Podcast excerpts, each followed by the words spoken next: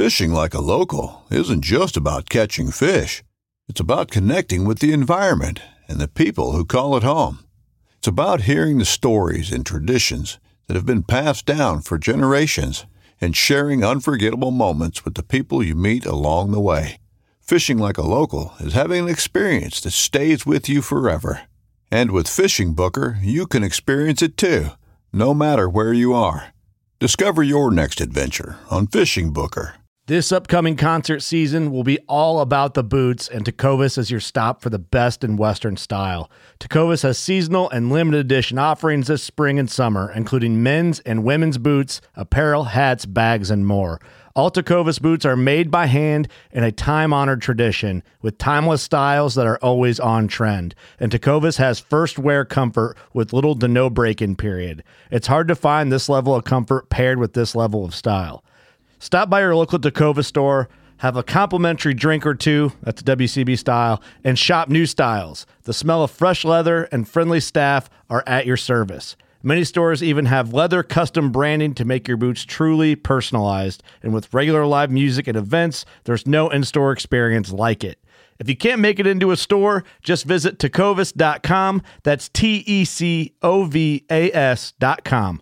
They offer free shipping on all boots, as well as free returns and exchanges, and ship right to your door. Go to tecovas.com and find your new favorite pair of boots today.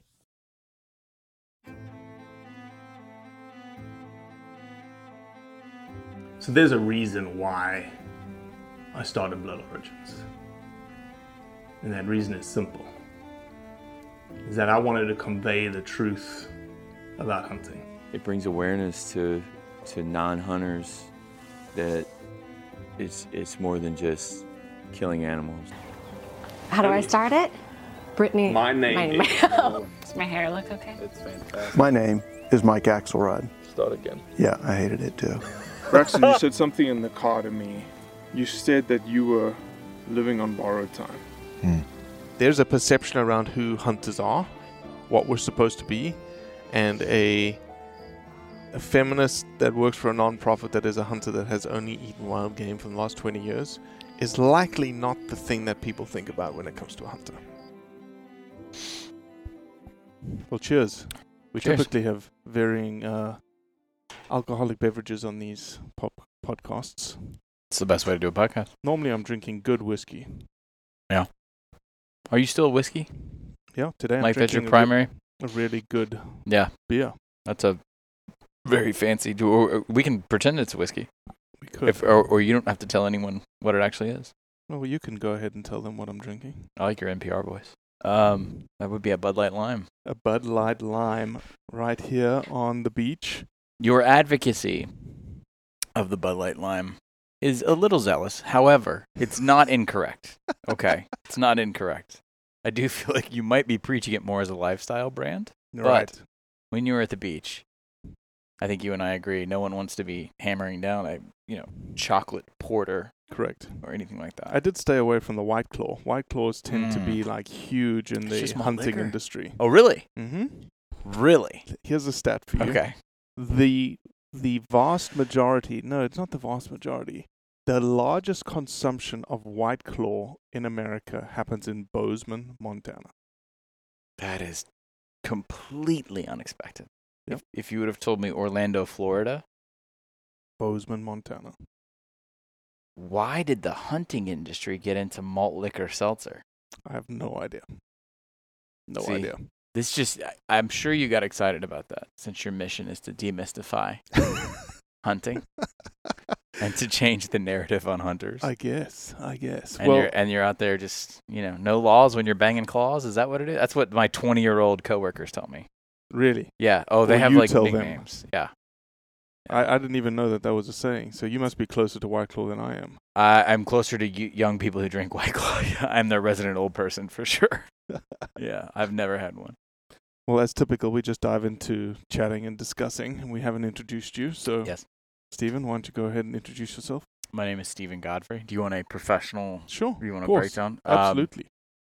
I've been a journalist for About 20 years. Mm-hmm. About 20 years now. You Me were your famous come to fame was the Uh, I I made a television show uh, about a an investigation into the uh, underground world of college athletes being paid, and so a lot of it took place in Mississippi. I also wrote a piece in 2014 about how all that works, the underground economy, kind of like a little bit of a mobster thing, but Right. in college sports. So right. yeah, that's probably what I'm most known for. I've done some work on ESPN and on TV. I've done a lot of writing, a lot of podcasting. So Where did the um that Bag Man series it came out on Vice? Was it Vice? the first show, Yeah, the first one that had like six episodes. the first show came out on a now defunct platform, Okay. And and uh, you know you're you're now in new media, so you know all about this, where you have content, but the platforms go up and down quicker than the content, right? Right. So Verizon, the phone company, had a streaming service called Go90, very ill-advised.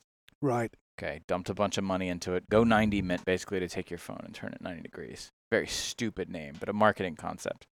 So they went and shopped around for a bunch of content. I was at Vox, VOX Media, and not Fox. Um, I love those two are so close together because they would not, neither side would want to be conflated with the other. Um, made it there. Verizon had it, I think, for a year. Right. And then when they shut down Go90, uh, the production company bought it back and they kept it on YouTube. So, So you can go watch it on right YouTube right now. now. Yeah. I remember watching it when it came out. I when did it come out? Four years ago? 17. Yes. So five, almost five years ago now. yeah, Yeah. when we started traveling for Blood Origins, I remember it coming out, and I was I was watching it in airports, waiting for the next episode to drop. It was excellent. Thank you. I, I really, really thoroughly enjoyed it. It was, um, and I'm sure you've already been through this now with the amount of content that you've done. You watch it and you you can't separate yourself from it, sure. and you only see you only see the crooked edges and the seams Mhm. and the things that you want to fix. Mhm. And so, um, without spoiling too much, with the intended publication date of this conversation, there will be some other things around the corner. Oh, that yeah. um you know you always you always want to do it again to correct your mistakes. I'll put it that way. I what so- I remembered very distinctly, and what I loved about it, and I, and I don't know if you've had this analogy put to you, but you it, it was almost the Anthony Bourdain of really the way that you walked, the way that you were interviewed, the way that you No, walked down it. the Yeah, yeah, street. I'll take it. I'll take it. I was about so so here's the terrifying thing. Because I always view I, I think most of your audience, if they're hunters, they probably are outdoors. They're probably leading I would say a little bit of a healthier lifestyle than a working journalist. What I don't look, make a television show, right? Dare to dream. Don't be the executive producer, writer, and on camera talent on a television show while you're also in the middle of the actual investigation that the show is about. Wow. This was the really ambitious project was you know, investigative journalism is not if you made a documentary as it happens, it's kind of boring. It's a lot of phone calls, it's a lot of waiting. You know, it's just like police work. Yeah. And I grew up in, in a police family. And so I had a documentary crew following me around as sources are working with me or against me or not working out or what have you. And Right. it was the most stressful period of my entire life. More than having kids, more than all of it I had. I, mean, it was it was a mess sideways because you you know when you make a television show or like when you're when you're making content, you know, you have an idea, you have a script or maybe an Sure, outline, or we're gonna do this. When you wake up every day and the crew just looks at you and goes, "Ah, "What are we gonna Where are we do?" and I'm today? like, "I don't know. It depends on who calls me back." It was a it was a very stressful time. So I look back and I see a very pale, see a very pale, very stressed out dude who's about Mhm. 20 pounds overweight. He was uh, drinking a considerable amount of rye whiskey at the end of Mhm. shooting every day. Mm-hmm. Um, so it was not romantic, but I am proud of the work we did. Definitely. Yeah. It's different, uh, you know. It's very different when the, there is a camera Ah, and rec- recording things, and it is terrible. And in the in the hunting space, there is this fantasy, there is this ambition to be famous okay. and to become famous. Whether you're an Insta influencer or you're a guy who's trying to make it, it means you have a camera crew with you. And unfortunately, when camera crews are with you, very often the authenticity Sure. of what you're doing disappears. And th- what's funny to me about that is every part of hunting to me I put under the umbrella of the outdoors. So, and you know we can delineate all that in a second. Hunter, hunting, fishing, uh, preservationist, just someone who goes and bird watches, what it, whatever it is. All of that to me, if you are interested in the outdoors, it's a form of catharsis and release in, Mhm. in, the, in the world that we operate in because we're constantly staring at screens. To take a camera crew out into that place that really, I think, fulfills you in a lot of ways by virtue of the solitude and the Mhm. and the ability to reflect while you're Mhm. doing whatever it is you're doing. It seems like it's anathema almost to be worried about how is this going to look on Instagram Right. when you're out in the woods. That would drive me insane. yeah, we've I've seen some some. It's just a sign of the times that we're in, unfortunately. But I've seen people like celebrate, like the shot that they've made, but be- due to poor editing Mm-hmm. on their part, the ending part of the celebration was like, yeah, yeah, yeah, yeah, yeah, and then I forgot to cut the part where I just was like, oh, okay, let me, let me just tu- turn my phone off, and I was like, whoa, whoa, whoa, whoa, whoa, what did you, just, what just happened? Right. Well, it's got to be terrifying because you can't reshoot it. it happened. Well, you can. Oh, are you telling me now we're fa- are, are, are we fabricating? Oh, of course. Oh no. Uh, there is no doubt that there is. I'm- There's very few. There's very few shows. Like Will Primos had a show called The Truth. Okay. Okay. And that was what they said. They said there's no retaking. Right. If you miss the shot, you miss the shot. True documentarian Werner Herzog going out there. Yeah. Yeah. what it is is it, it is it is what it is is what it will be. This is the truth. Do you think that the hunting audience or any audience is aware of because you're now working in the entertainment industry, more or less, right? Yeah, I would say so. Okay. And I I'm one of the people I don't really put media up on the sacred pedestal. We're all we're, we're a form of consumption like anything else. Yeah. And I've also worked in television, a couple other jobs.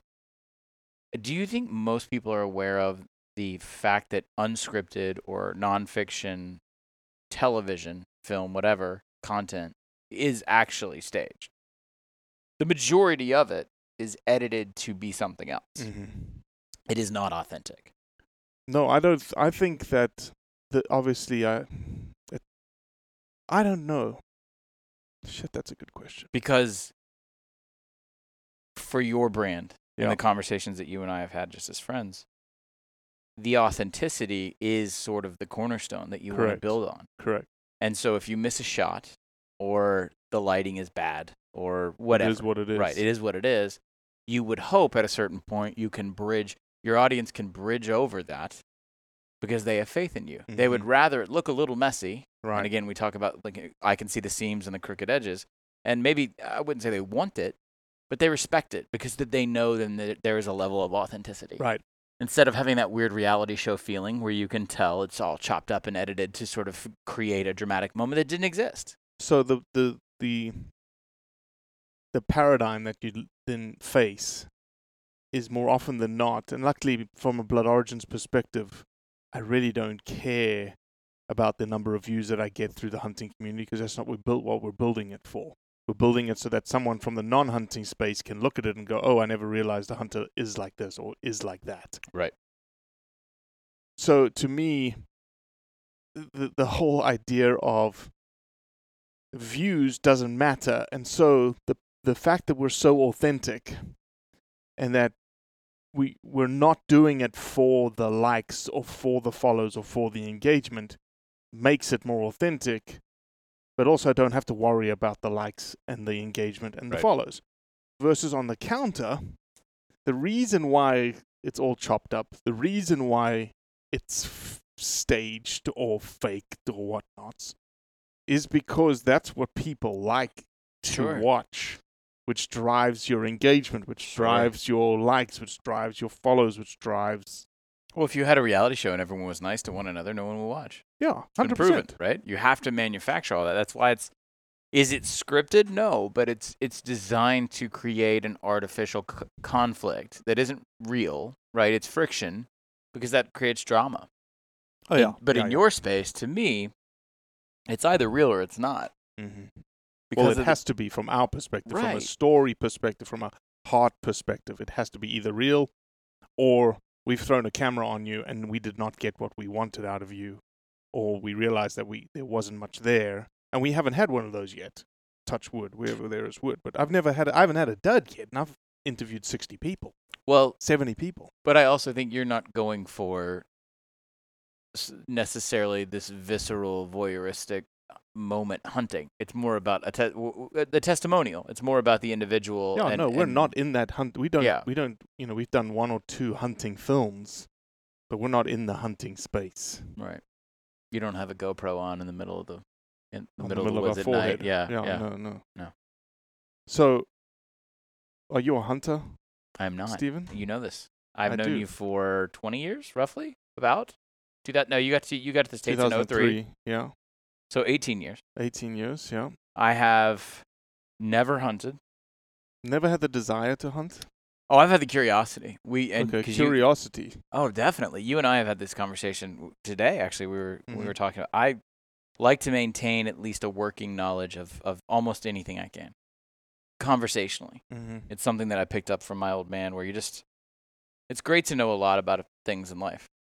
For sure. You know, it's great to be an expert in a field, but uh, you know, I I kind of subscribe to that master of none theory, where it's jack of all trades, master of none. Sure. Um, I want to, whether or not I'm an active participant in something or not, at least have enough to keep a conversation going. And so, to that end, you and I met in 2003 in Mississippi, North Yep. Mississippi. Yep. Big hunting culture. Sure.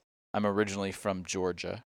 Big hunting Um, culture. Big hunting culture. However, um, my my dad, my entire most of my family is law enforcement, is police. Okay.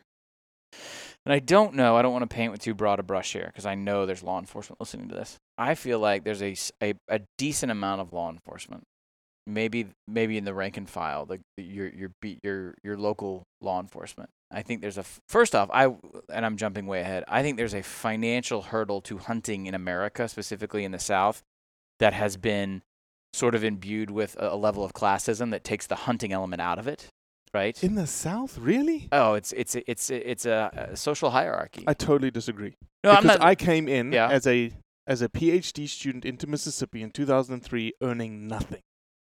okay, I earning nothing, and you could still go hunt. and I went hunting. Well, I because guess I, went to Walmart and I bought my thirty dollar bill bibs and right. got you know whatever and borrowed a, a gun from a buddy. I think what informed that vantage point for me was being in Oxford.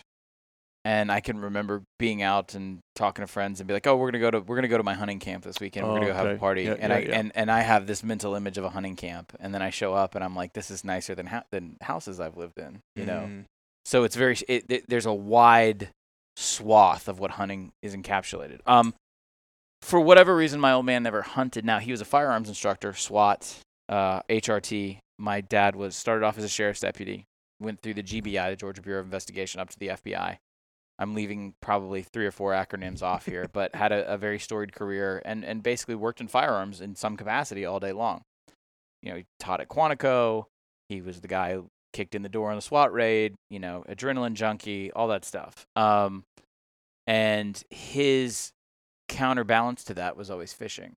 Gotcha. So I developed the respect for and understanding of the outdoors and did not, uh, I mean, I'll just tell you this right now. The years in which you make your kids do things, and you and I are in this phase right now Mhm. with our kids, where you're sort of forcing them to do stuff that they have absolutely no concept or respect for. Right. At the time, I did not understand the need to recharge in a solitary manner or the silence and the long gaps and being in the outdoors and the benefit it had to my father and the benefit that it had to your own mind. Mm-hmm. That is the one thing I look back on now, and it is not any it, that that is the number one benefit I think of of again going back to being in the outdoors period. So moved to Mississippi, uh, moved all around the country. I mainly grew up in D.C. with the FBI, and when so when you and I met in Mississippi, there I felt a barrier to entry. Now, whether it was that of my own doing, I don't know. Did I have a natural interest in hunting at the time? No. But as I as I moved to different parts of the South, I've I've known so many people that hunt in some capacity that I definitely think I never had a stigma because of the way that I was raised and the fact that when you grow up around law enforcement, you grow up you grow up around firearms. In my case, I grew up around a lot of firearms. Yeah. I didn't have that stigma. Mm-hmm. Being in the South and really loving the South, uh, but but also working in the media and living in New York City or working in television, having to go out to LA, I know what the perceptions are, and I'm very very defensive of the South. Mhm. I can criticize the South, and I do often. Mhm. It has a myriad problems. I do not tolerate criticism from the outside, Mhm. even when it's justified. It's it's like a, a personal weakness of mine. Even when they're making a good point, I get very defensive, as if Mhm. it's one giant family. So, hunting is this an entire society Right. in the in the parts of the United States where you and I live. mm-hmm. And so I've always respected it, lived lived adjacent to it. Uh, some of my wife's friends, their husbands, big hunters, and I like to, you know, I talk to them about it. But that's about it. Has I know we were trying to get you hunting last year, uh, maybe even Oh, the it was before. pre-COVID. Yeah, Pre-COVID, Yeah, we yeah, couldn't make it happen. Has anybody else invited you to Hmm. go hunting? I've had a couple invitations to. Let me back up. I'll tell you a great story. Seminal meeting on an investigation I was working on, Okay. trying to shake the trees on a source. This is in, this is college football investigation stuff. Hmm. And that hunting camp location comes up again. Okay. right? So, in the modern era, you go and meet someone. We live in this time in which these phones are tracking our every movement, and that Okay. affords you a certain sense of security when you're going to meet someone that you're not sure about. And it's not often that happens anymore. It's not a. Afford you a, a sense of security, i.e., someone can see where yeah, you I know are. where I'm at, right? okay. Okay, I'm gonna be at an address. Uh, Hey, I got pinged, and I would tell my boss at the time, like, I've met this It individual. was that hectic of a meeting. It was that uncertain of a meeting. Okay. I didn't fear for my life or physical safety, but you always like to know where you're at. Okay. Again, raised by a cop. Yep. It's like you walk into the restaurant, you take the one seat where you can see the front of the door. Okay. If if military is listening to this, they know exactly what I'm talking about. I was Okay. I've never been military law enforcement, but I was raised that way. So, um, I get to the address, and I can't I, I, won't- I can't say where it's where it's at because I don't want to give this individual away or anything like that. It was in the south. Okay. Okay, place you and I have been before. And then sure enough, I realized I'm meeting at like what amounted to be like a bait shop, and we were going to the hunting camp. And it was one of those moments where we drove and we drove, and I'm following this truck, and it's getting darker, and we go out to the hunting camp, and I'm thinking, you know, this this is sideways fast, bad cell phone service, the whole deal. And then the same damn thing happens, which is we get to the hunting camp, and I walk in, and I was like, it's this 3,000 square foot palatial hunting camp. It was a duck camp. It was Mhm. beautiful. Mm-hmm. And it was funny because that's the last time I've been in a hunting camp was to interview someone who was working with me confidentially on an investigation. And he felt like that was where he would be most comfortable. And when you when you're in that line of work, and, and you know this because you're interviewing people a lot, you are trying to get someone at their most comfortable, Mm-hmm. right? You want them disarmed. You want, you want them disarmed. You want them not to be too guarded with responses, Right. to think reflexively and just go and just and sort of pour it out. Exactly.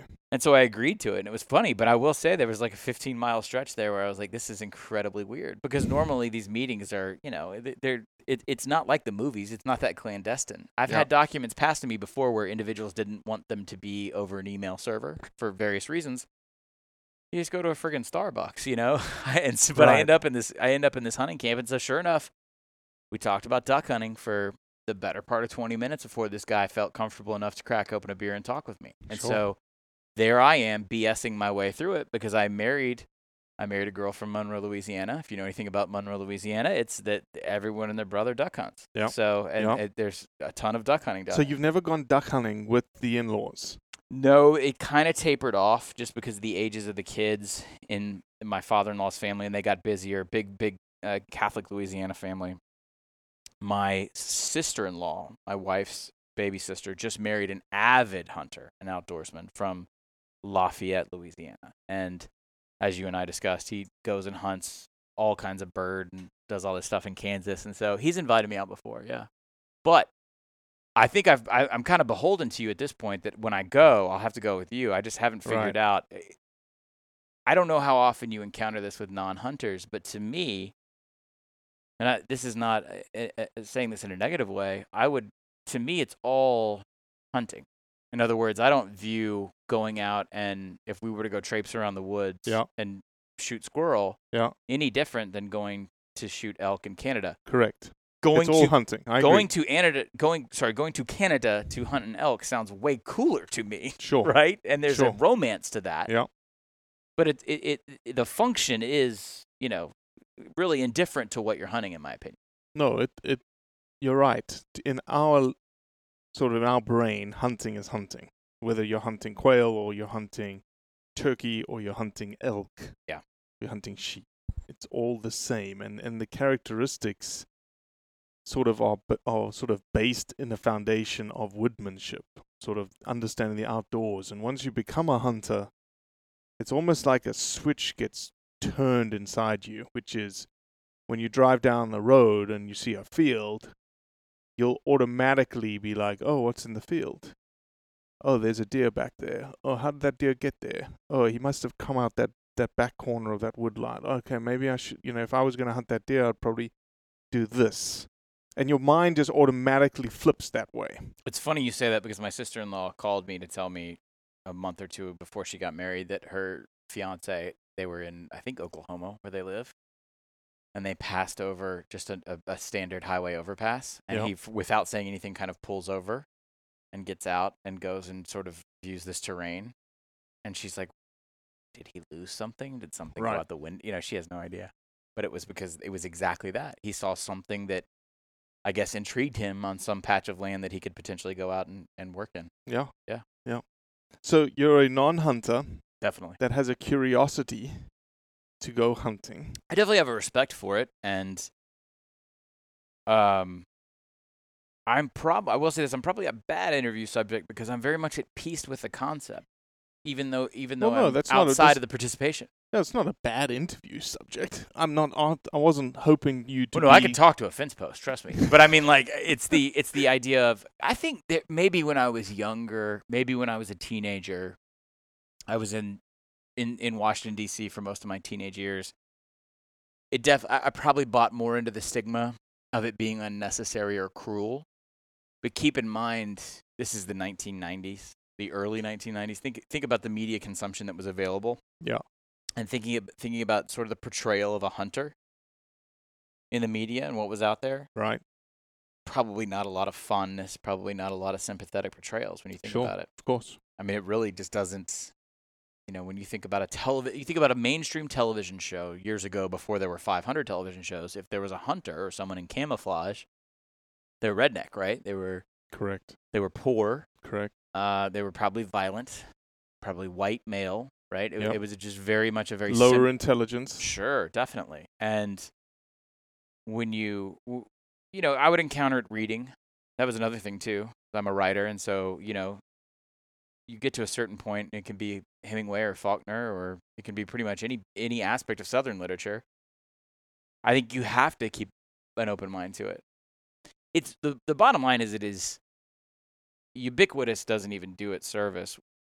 If you go two or three generations back, and you're you are white and southern especially, and you are not of means, and I, what I mean is you didn't you're not from some sort of privileged societal, you know, you're not Charleston money or you're you're Right. not New Orleans money. Like this is an incredibly long-winded way of saying like my bloodline is good Georgia white trash, and so the idea of me and my generation looking back and saying, "Oh well, hunting's cruel or hunting's unnecessary," hunting was a functional part of life on a daily basis, less Mhm. than a hundred years ago for the people in my bloodline. Oh, absolutely. No, and I've heard someone say that we're probably a generation away from our kids not knowing how to camp. Oh, without a doubt. So we're we're shifting. The whole society's Absolutely. shifting, and, and in, in my brain, and this is where I want your opinion.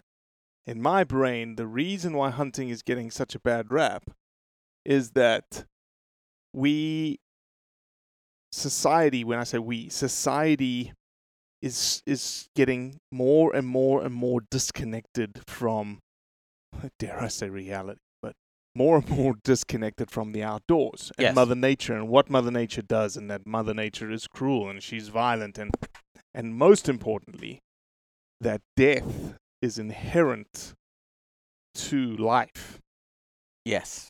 and so you get sort of sanitized now. I think the vast majority of society gets sanitized or is sanitized away from death.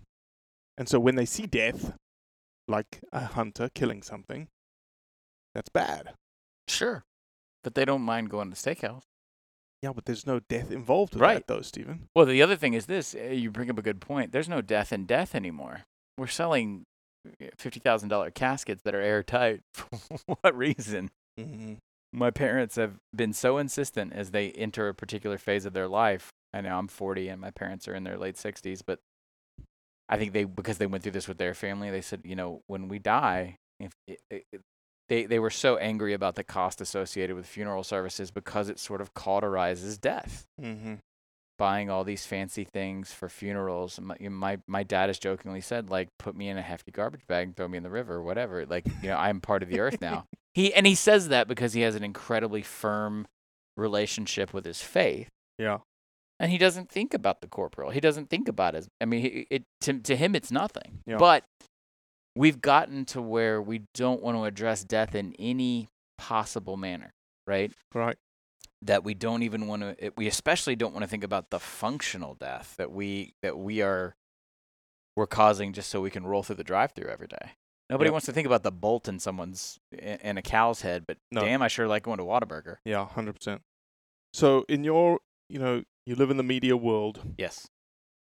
What do we need to do from a hunting perspective as a non-hunter? Mm.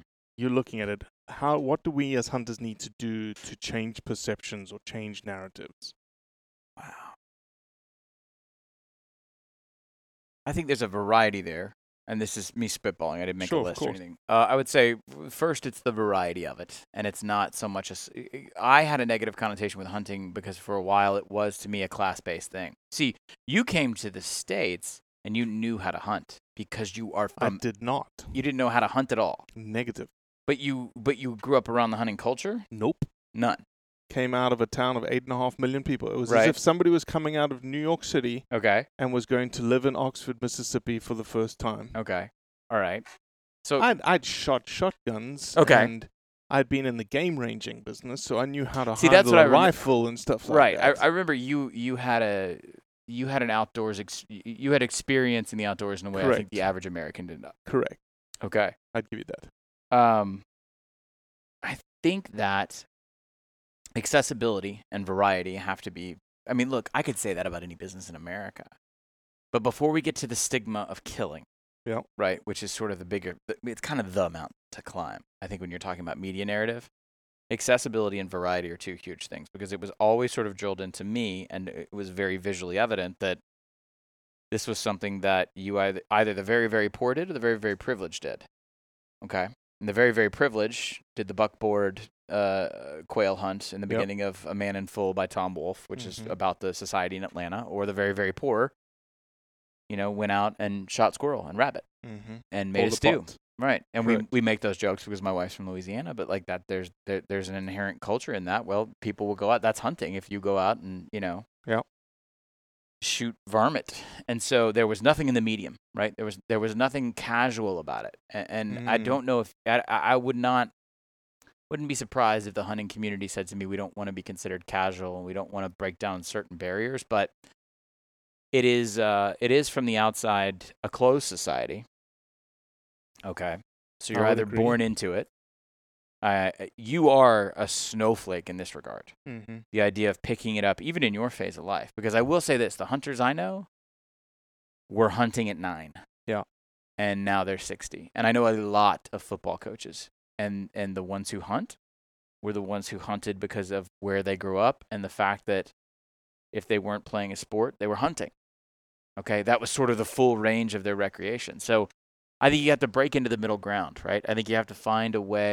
of their recreation. So I think you have to break into the middle ground, right? I think you have to find a way to, and and I don't have a solution for you here tonight, but there has to be a way to to to. uh, You know what I think it is. You talk to me all the time about it's relationship based. Right. It's connecting you to something larger than yourself, but Yep. also helping you understand yourself. It's spiritual Mm-hmm. It, and it has a level of transcendence. These are all things that we talk about in, when we refer to self help, Mm-hmm. or we talk about um, the therapy community, which is widely popular right now post COVID. If it's been proven, and it has, that being closer to nature and being more involved in it, and understanding and respecting it, is is good for you. And and not being engaged with a cell phone for those eight hours a day is Yeah. better for you. Yeah. Then the hunting community, I think, Could Maybe- use that move move into that conversation. Mm-hmm. Okay, because the, the and the next thing I would bridge to is okay. Now let's get to, let's get to the mountain. Let's get to the murdering. Let's get to the bloodiness. Right. Well, one, it's technically it's not murder. of course, meat is murder. Right. That's what I was told. Right. Me is murder. Meat is murder. Right. Yeah, well, yeah, I guess. But Right. murder is, is you're tasty, tasty murder. But murder is human. Exactly. So here's my point. The more you have these conversations, because I've seen you do this with people who are far afield from this culture, Mm-hmm. about the fact that hunters are going to be a hell of a lot more invested in the environment, Mm-hmm. in biology, in biomes, right? Hunters will be concerned about global warming. Hunters will be concerned about water pollution. Hunters will be concerned about, and so on and so on and so on, right? Yeah, Encroachment yeah. on land. That thread is inconvenient for a lot of people who want to criticize hunting culture, gun culture, or whatever, whatever it is in Yeah, the United States. Yeah, yeah. And that's where it is a gray area, right?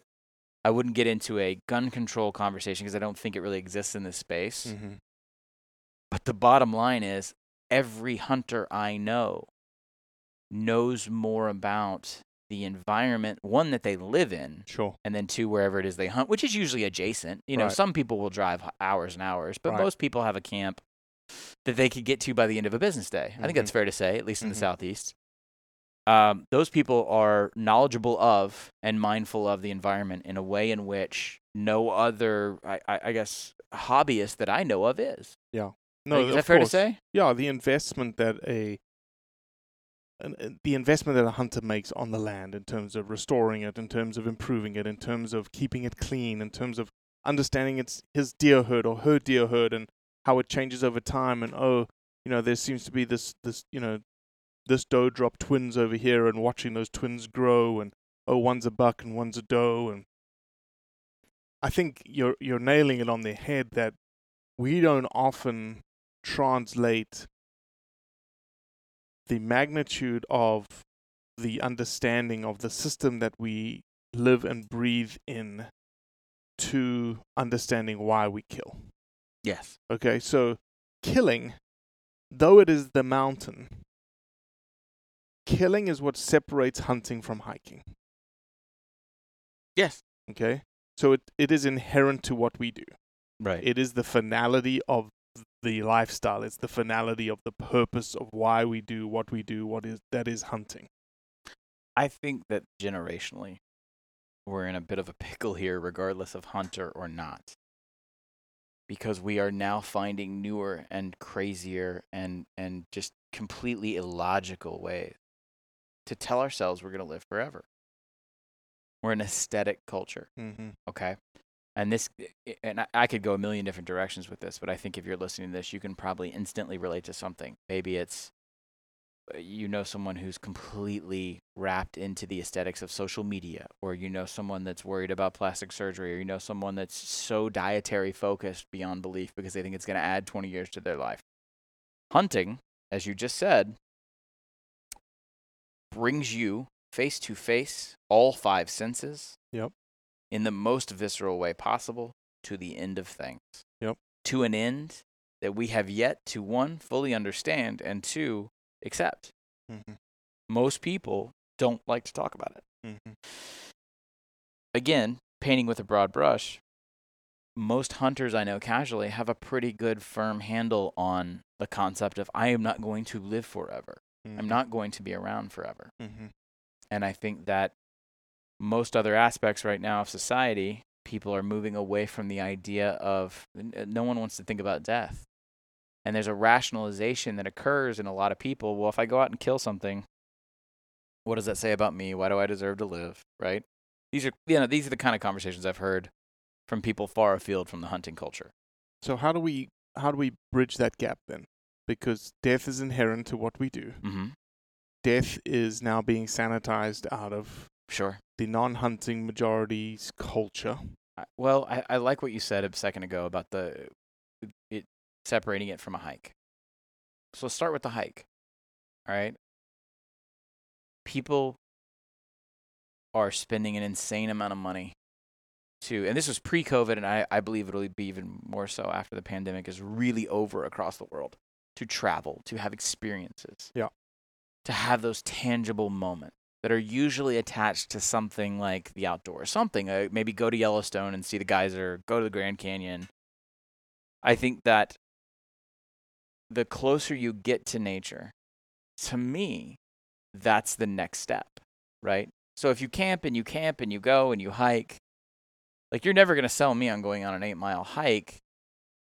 You know, if, if you and I have been friends for a long time, but if hi- if hiking was your thing, that hiking's your thing, that's great. I love to have friends with a diverse sort of range of interests, but this is something that, you know, that that is a hobby. This is a lifestyle for reasons because I think, and this is me putting words in your mouth, there's a a functionality to it, a spirituality to it, Mhm. and it harkens back to something that's far more psychological, primal, right? Mhm. Hiking is is moving your body. So my point is, and I'm meandering, get back to nature first. Yeah. Understand and respect it. And then I think you can move people in that direction. I really do. I mean, the other thing is this. This is a dodgy subject.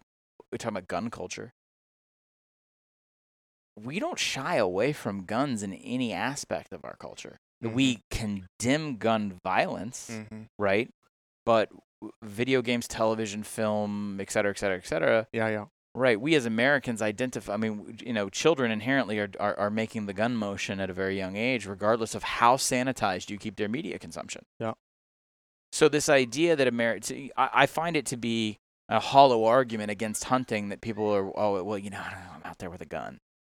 Mm. Unless you are fundamentally averse to firearms, and there are some people. Sure. By and large, I don't think the gun is the barrier. I really don't. Right. So I think the next thing is this. You have to you have to preach the understanding of the wildlife that you are hunting. Okay? So you and I again we're friends so we've had casual conversations we'll talk about what you do. But most people don't understand population control or 100%. culling or Management. yeah, absolutely. Yep. They don't understand that. Well, one, that hunters are probably going to protect and preserve certain species. Right. Okay. But two, also what the effect of i- if left completely, Correct. you know, completely uh, The consequences. unmanaged. And so those are uncomfortable conversations. Yep. Because things are cute, right? Yep. We cartoonize everything. Yeah, it's consequence. We talk about consequence all the time, and unfortunately, again, our our hunting culture, our hunting community, really doesn't think about those kinds of things because they don't have to. Right. Because they're very introspective in terms of I'm talking to other hunters, and really, so at at the end of the day, all I'm trying to do is show another hunter how good a hunter I am, and so I've got this big, you know, trophy shot of an animal instead of thinking, and that's what we keep saying, the savior to hunting is going to be thinking, putting your thinking through a lens of what a non-hunter sees or in or will get when they engage with you. Have you told them about the amount of time that you spent doing habitat restoration work? Have you told them how many deer you actually passed up before you shot that animal? Because a lot of people would think, oh, that he just walked out and shot that animal and here it is. Versus you probably sat for a hundred hours this season waiting for this one moment. Right. You know, invested all that time and effort and energy into doing that, and you probably saw 150 deer. And I- why didn't you take that? Why didn't you kill all 150? All right, I will throw an asterisk in real fast. Part of the barrier to me not having hunted was in Mississippi specifically, deer hunting is, I think, the most popular. Is that fair to Correct. say? Yep, Okay. Yep. No, I will say this: nothing about deer hunting appealing to me. I can So see that, that was the first one. That was the first time where I was like, I really don't want to go sit in a deer stand. Mm-hmm. No, I have no affinity for the damn things because if anyone's driven at night across the southeast, mhm. like it's not that. Yeah. Um, it was just the approach that that is only meant to be a humorous aside. That was the only time where I thought I'd rather be waist deep in cold water in January, somewhere in Louisiana, you know, with God knows what floating next to me, shoot, Right. trying to shoot a duck. Than for whatever reason, the deer thing it never clicked Mhm, with me. So, mhm. um, I think the issue is this: you are asking questions that most of your brethren have not thought to ask and do not feel it necessary to answer because proselytizing is how you build a faith. We know this, Yeah. right? It, it's one of the few fundamental tenets of the world religions. Uh, certain world religions, they don't proselytize quite as much, Judaism. But bottom line is, if you're building a faith and you're building an understanding and you're building a, a, a, a shared belief structure, it can be politics too. You proselytize, you go out and you spread the word. Correct. Most hunters I know don't do that. Most hunters I know, I think, again, kind of going back to my old man going out into the woods of Georgia, I think it's a release. And I think it's it's it's it's a little bit of a defiant identity for them because Mhm. some of the what I've come across working with, um, working in the in the American football community, working and knowing guys in MMA, pro Mhm. wrestling. I worked in pro wrestling for a couple years. Guys who hunt sort of th- kind of throw it out there on you. Yeah, I'm a hunter. What about it? Right. If we're if we're really working on this, you are more of an ambassador than I've ever known of anybody in the hunting community, right? Because I think you're the only person I know who's ever been like, "Well, what can I do to like get you to come out and experience this?" Mhm. Most people in the hunting community I've found are borderline proud when people say, "I have no interest in hunting." Right? So they have More a feel- for me. more for me there i have this secret you don't know about Mhm. it's i'm closer to nature i'm more of a man there there is a masculinity a- a- aspect to it which is kind of funny to me because watching some of your content you know you can disabuse people of that pretty quickly if they pay attention but Sure. um i think hunters have more hunters have to want to do this Mhm. and wh- and by this i don't mean hunt i mean go out and talk to people about why they do Yeah. what they do Yeah. No, and it's so difficult to get them to do it in the right way, right? Because they're they're almost their natural reaction would be, I hunt, and if you don't like it, I don't give a damn. exactly Because this is my right. Yes. And this is what I do, and I don't care. right Versus, uh, again, the thing that we keep saying is, okay, if if you just had to stop and think for a second, and the action that you're about to do, or the the engagement, the way that you're going to engage this individual, will determine whether or not hunting is around for your kids and your grandkids one day. yes How would you approach it? Okay, you probably are going to approach it a lot different because you knew that this thing that you love so much is on the line and that it could be lost. But unfortunately, to your point about our community, we're we're so introspective that at, we don't even th- we don't we don't ever think in the long term. The long term is next season. That's about as long term as we think. We don't think about oh this lifestyle needs to be around for another 50 years sure and what I'm doing right now isn't helping that. Well, we've talked about the Rogan thing too. I think another aspect of this is specifically meat consumption. And you and I, you, just Well, this happened in COVID, of course. yeah, you and I have the roof. w- w- we we've kind of joked about this, whatever. You know, like killing your own meat, knowing where your meat came from. Mm-hmm. And I think celebrities like Joe Rogan are a good example of that. Where let's go stem to stern, because I don't know a lot of people who come back from hunting trips and tell me how great it was to actually take down whatever it is they took down. That's usually not the first thing they tell me about. They usually tell me about where they went, what the weather was like, experience, or hey, we came across this, or you know. And again, this is casual, and they know they're not talking to a non, or they know that they're talking to a non-hunter, so they're, there's probably not a high level of specificity involved. But I think it's the experience, but it's also if you want to be really progressive, there's a genuine concern about the mass production of especially red meat in this country, No. right? And so if you're going out and you know and you're hunting whether you're hunting it specifically or not or if it's just not coming from the supply pipeline if you will, and I don't want to try and get into the slander or the libel thing, but people have legitimate concerns about the meat the the way that meat is created and and, and delivered and again that process we talked about earlier Mhm. about taking the death out of it taking the awareness out of it taking everything taking everything out of it to where you're just buying a pack of meat in the grocery store and really having no other knowledge of of what it is. Mhm. if you and I were to drive down to the local store right now and buy a pack of 80 20 ground beef you don't know anything else about it Nope. I think literally that's it. That's all the FDA requires. Right. Maybe a sell by date. Yep. And that's it. The advantage so far that I have learned is that if you are hunting your own meat, you know everything about it. Correct. absolutely everything. And if you're cleaning and dressing and doing all that kind and processing it all yourself, Yep. that is one of the things anecdotally that I really enjoyed and picked up in you know my wife's from Louisiana, we met in Mississippi, I'm from Georgia, and I live in Tennessee, all hunting cultures Mhm. by and large. All of those states I just named, someone will come by at a particular time of year and drop off deer meat. Yep. And if I know the person, I trust it implicitly. I'd probably trust I should probably trust it more than supermarket ground beef. Right.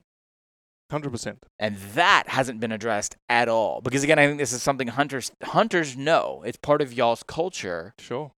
but there's you don't have a reason to proselytize. Yeah, and it's just it's just you know doing simple things. I asked you the question, you know, what can we do?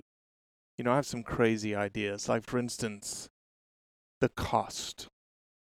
The cost of an ounce of red meat hunted Mm-hmm.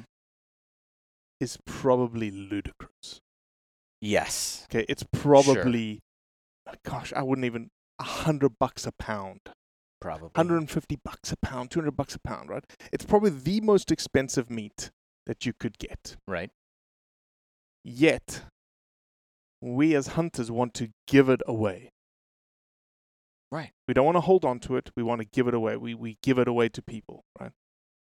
But then I've never heard of someone going to the grocery store and buying 20 ribeyes and Giving them away. and giving them away. It doesn't happen. I'm glad they do, because, or I'm glad they, I'm glad the, you know, the former, not the latter, because, you know, almost every year my wife ends up making, you know, deer sausage gumbo, and Yep. it's one of the best meals of the winter. Um, I, I think my assumption is, is that it's not about the meat, and I also think that hunters are fulfilling a primal urge function by going to their neighbors. I mean, you think about it this way, Robbie. It doesn't happen a lot in society. We hope it doesn't happen again. We talked, we've joked a little bit about like the, how crazy supermarkets were at the beginning of COVID. But let's just say you have a bad weather situation. Yep. You have a hurricane in Florida. You have an ice storm in Arkansas, something like that. For a hunter to swing by to their neighbor's home, maybe they're disabled, maybe they can't get out, maybe they're elderly, Happens all the time. right? And and say, hey, here's here's three pounds of deer sausage. Yeah, yeah. Or th- here's here's uh duck or Yeah, whatever. it doesn't sure. matter. That is the difference. Eh, y- y- You're getting down to the the sustenance and sort of life and death thing. I don't want to be too dramatic about it, but it's true. Yeah. Right? People pass away all the time in bad storms because of their inability to get some of those creature comforts that they rely on. Mm-hmm. So um, I think when hunters do that, I think it fulfills something in them. You know, I'm, I uh, read a lot of like Norse history, and the hunter in in those religions, in the pagan religions, plays a big role because it's essentially provider, Mm-hmm. right? Mm-hmm. It gives to the people. Mm-hmm. So a little, little bit of a tangent, but I think I think the hunters would probably agree that they liked to do that. No, It's- they I don't care about paying. For totally the, agree. Yeah, yeah. Totally agree. I think we do a terrible job of showing it. What? Why are we not showing that, right? Why don't you take your cell phone Yeah. in a selfie mode and say, hey, I'm walking down the street with some deer meat and I'm going to give it to the neighbor? Well, because I think also a lot of this is just disassembling some some male psychology thing here too. It's not. It's probably not in the average hunter's No, but wherewithal to to be that kind of ambassador. They could. I'm no. I. I No, you're, they're- you're they're- saying they have the potential. They have the potential, but they're not thinking that way. No, is what I'm saying. They never have. They're thinking more of Well, Robbie, when's the last time we as a society celebrated the hunter? When was the last time in America, or hell, but well before this country existed, Mhm. we celebrate the hunter? It's not. i- i- It's it's been generations. Mm-hmm. You know, I told you earlier that that hunting was presented to me anecdotally, socially, as either the occupation of the extremely poor, or this sort of plaything of the extremely rich. Mhm. I think about how far a cry that, that is from our real ancestors, right? Right. When you go way back. You're right. The hunter was the most important member of any tribe Yep. on any continent. Yep. And so that's another issue, Mhm. right? We think we've replaced that. And so I think it's incumbent upon you, the hunter, to explain passionately but patiently, emphatically but with empathy why Monsanto and ConAgra and McDonald's have not replaced going out and taking down a bison or a Right. elk or whatever, you know, whatever. Right. Yeah. No, I agree. Because from the little bit I know about it, I can see some good there. And Right. from the little bit I know about the conservation efforts, I know there's good there. Mm-hmm. I do find it funny that hardcore pro envir- environmentalist, and I, I, would consider myself an, uh, someone who votes with an environmental concern pretty high up the list because I'm worried about my grandkids all all being born with asthma, right? Mm-hmm. Because I live in a major city. I live in Nashville. I can only imagine if I was raising kids in LA right now, right? Right. Those people that are at the forefront of these conversations would uh, hunters would probably be the last group that they would embrace. Yep. But there's a lot of shared information. There's a lot of shared passion there. Yep. So I think both sides kind of probably put their pitchforks down. Yep. Because there's a lot of the rest of us that are just going from one air conditioned building to another seven days a week. we go to an air conditioned building with a steeple. Some of us do on Sunday, mm-hmm. or you know, it, it that that's it. That's our. Or we pay to come to a beach. Yep. We pay to go to a lake, and what do we do when we get to the beach or the lake? We we we boil it down to its bare. Like, we, oh, we're gonna go out and put the chair down and we're gonna the waves, and then we run back into the air. uh, You know, we don't have. I I honestly think we don't have a good relationship with the outdoors. I know I don't, and I and what kills me is that I know every time I'm in the outdoors, regardless of the season or where I'm at, I am mentally better for it Right. after the fact. Correct. So I can only imagine coupling that with something as visceral, um, and this is kind of a writer's term, but there's a narrative to hunting. I can only imagine what that's like, you know. Yeah. It's game changing. So I just got to figure out what I'm going to hunt. It's game What do you changing. recommend to it? What do you recommend if you're if you're coming in flat? It's like going to Waffle House for the first time. How do you explain Waffle House for the first time? You it know? all depends, man. It all depends on. I think you know, for someone like you, that you said the deer hunting is not what I want. Sounds like you want something social, and there's plenty of social type hunts. That's why I said I wanted to take you that, quail hunting. But you also know that I'm not a huge fan of people I don't know. That's Quail- correct. Okay, so quail hunting. That's why I said we need to go quail hunting. You Okay. need to go quail hunting with me, and we go with Ratty and people that you're very comfortable with. Yeah. And it's almost like, and it, there's a, you know, If I go up to uh, so if I go up to somewhere like Canada, like if I go and do the big one the first time, okay, which is sort of my mentality. It's a stupid mentality. Grant you this. yeah, What am I hunting? Elk? in Canada, Yeah. bear, Bear. black Actually, bear, go hunt, a- hunt a black bear. Oh yeah, Okay. yeah. There's there's a very good population of black bear in Canada, and Okay. hunt them hard, and you'll see a bunch of bears. You'll see a lot of bears close, Yeah. up close and personal. Okay. All right. Yeah, it. that's there's you know it, it again. It's it's I have been informed I don't want to hunt a boar. Why not? Pigs? Why not? Apparently they're tough and mean. They're tough and mean, but they're freaking tasty. Yes, pigs. Are, well, pigs. Like are, I the can't, best- I can the- confirm a the pig is pork tasty. chops that I've gotten out of wild pig is the best tasting pork chop out of Texas I've ever had. Okay. All right. But pig hunting is fun hunting. It's you know driving around, finding them, getting out of the car, stalking them, putting a good shot on them. What about so? What is your? Le- do you have a least favorite style of hunting or an- or Mm-mm. not? None of it. I like it all. Your equal opportunity. Yeah, I like it all. I'm not a. I wrote an article as me trying to be a journalist once back in the day. I said like versus love. Okay. And I used to be a like to hunt kind of guy, i.e., in duck hunting. In duck hunting specifically, the worse the weather, typically, the better, Better the than- hunt. right. Right. And I I, was heard this. I was like a, oh man, it's raining. Mm, I don't want to really go hunting in the rain. I want to, you know, I want to be comfortable. I don't want to be too cold. I want blue skies. And I let the birds come in, shoot a couple of birds. Oh, I like to hunt.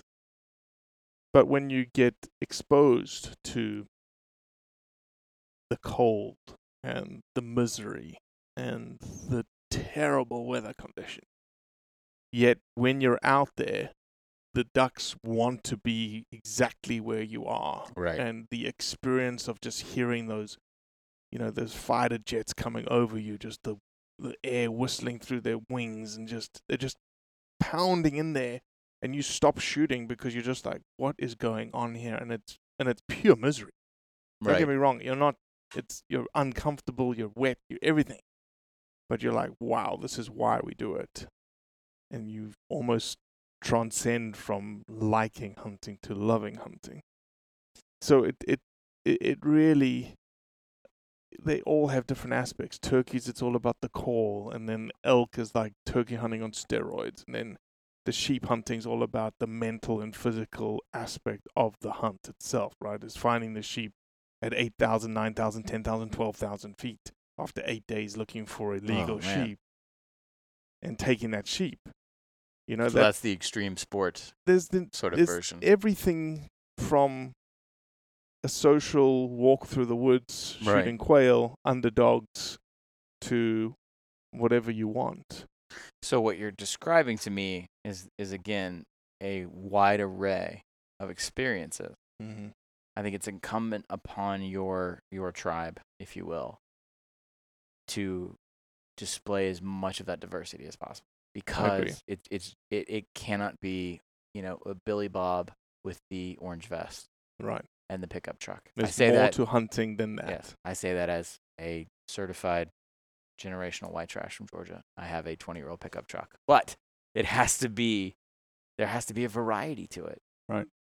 Because that's the other thing too that uh, you know when I every everyone hunts something specific. I found you know everyone has a has a thing. You're you're probably the, the exception in that you're sort of agnostic and do it all, but most people have the thing they do, Mhm. right? And so uh, a better display of that, I think, is a big thing. Yeah. It's funny because I knew I was inherently interested in the experience without having any interest in the experience, like on a subconscious level. I don't know if you remember this. There was a book when you and I were in Oxford at the same time. Uh, it was like a coffee table book of photography of the state of Mississippi. It was called Mississippi. Okay. Real, just exactly what, if you have any experience in the state of Mississippi, you probably can start rattling off all the places that there's photos of the square in Oxford, juke joints in Clarksdale, et cetera, on, you know, the, the wetlands on the coast, et Mhm. cetera. And then the same photographer that had that book, I think the following year came out with another coffee table book. And I loved the Mississippi book. I gave it uh, as a gift and, you know, it was really beautiful. And I think it was, I think it's still on our coffee table. And then I very naively the next year, there was a book, same photographer, same style book, same font, if I have this correct. And it was called First Shooting Light. And I thought, oh, damn, he, he, he has a second book out. Photographer has another book. Because I thought First Shooting Light meant the light, the aperture that you need to shoot a camera. So I shot, a, I've shot, you know, when I worked in newspapers. I did not understand that it meant first shooting light. But I flipped through the book and still didn't figure it out. And I was like, God, these places are so beautiful. Mm. The, the book's about hunting. I, I- I mean, I was halfway through flipping through this book before I realized that this was just about photography related to hunting in Mississippi and the Delta. I think it was you yeah, know yeah. Arkansas and West Tennessee. And so, I that I'm interested in. Mm. You know all the places that whiz by when you're on these interstates. Yeah, yeah. That's the place where I feel like I could probably stop and take these little little black mirrors that we all carry around and shut Mhm. those off for a Mhm. while and come out clearer of mind and better for it. Yeah. Yeah. Well, one day we're going to do it. Yeah. And uh, we'll, as we said, we'll record it and it'll be good testimony to what what you experienced and Absolutely. whether it changes you or not. Yeah. Well, I appreciate you. thanks Steven. for uh, yeah, thanks for having me. Is everyone aware of your the, the, this uh, your soccer connection too? Mm-mm. You were an, you're a, a color analyst. I was so proud. I remember putting it up on my Instagram. you were a color analyst on the SEC network. That's correct. for multiple games, right? Multiple seasons. Yeah. Yep. It- Yep. Look, if you if you watched any soccer on the Southeastern Conference Network, and you heard a South African, slightly Australian accent, that was you. South African accent. No Aussie in there at all. No Australian. Very proud of that. You were quick to correct me. Well, on that's it for today. Correct. All right. We'll, we're signing off. Appreciate you listening, as always. Leave a review, share it with your friends, and most importantly, do what's right to convey the truth around hunting.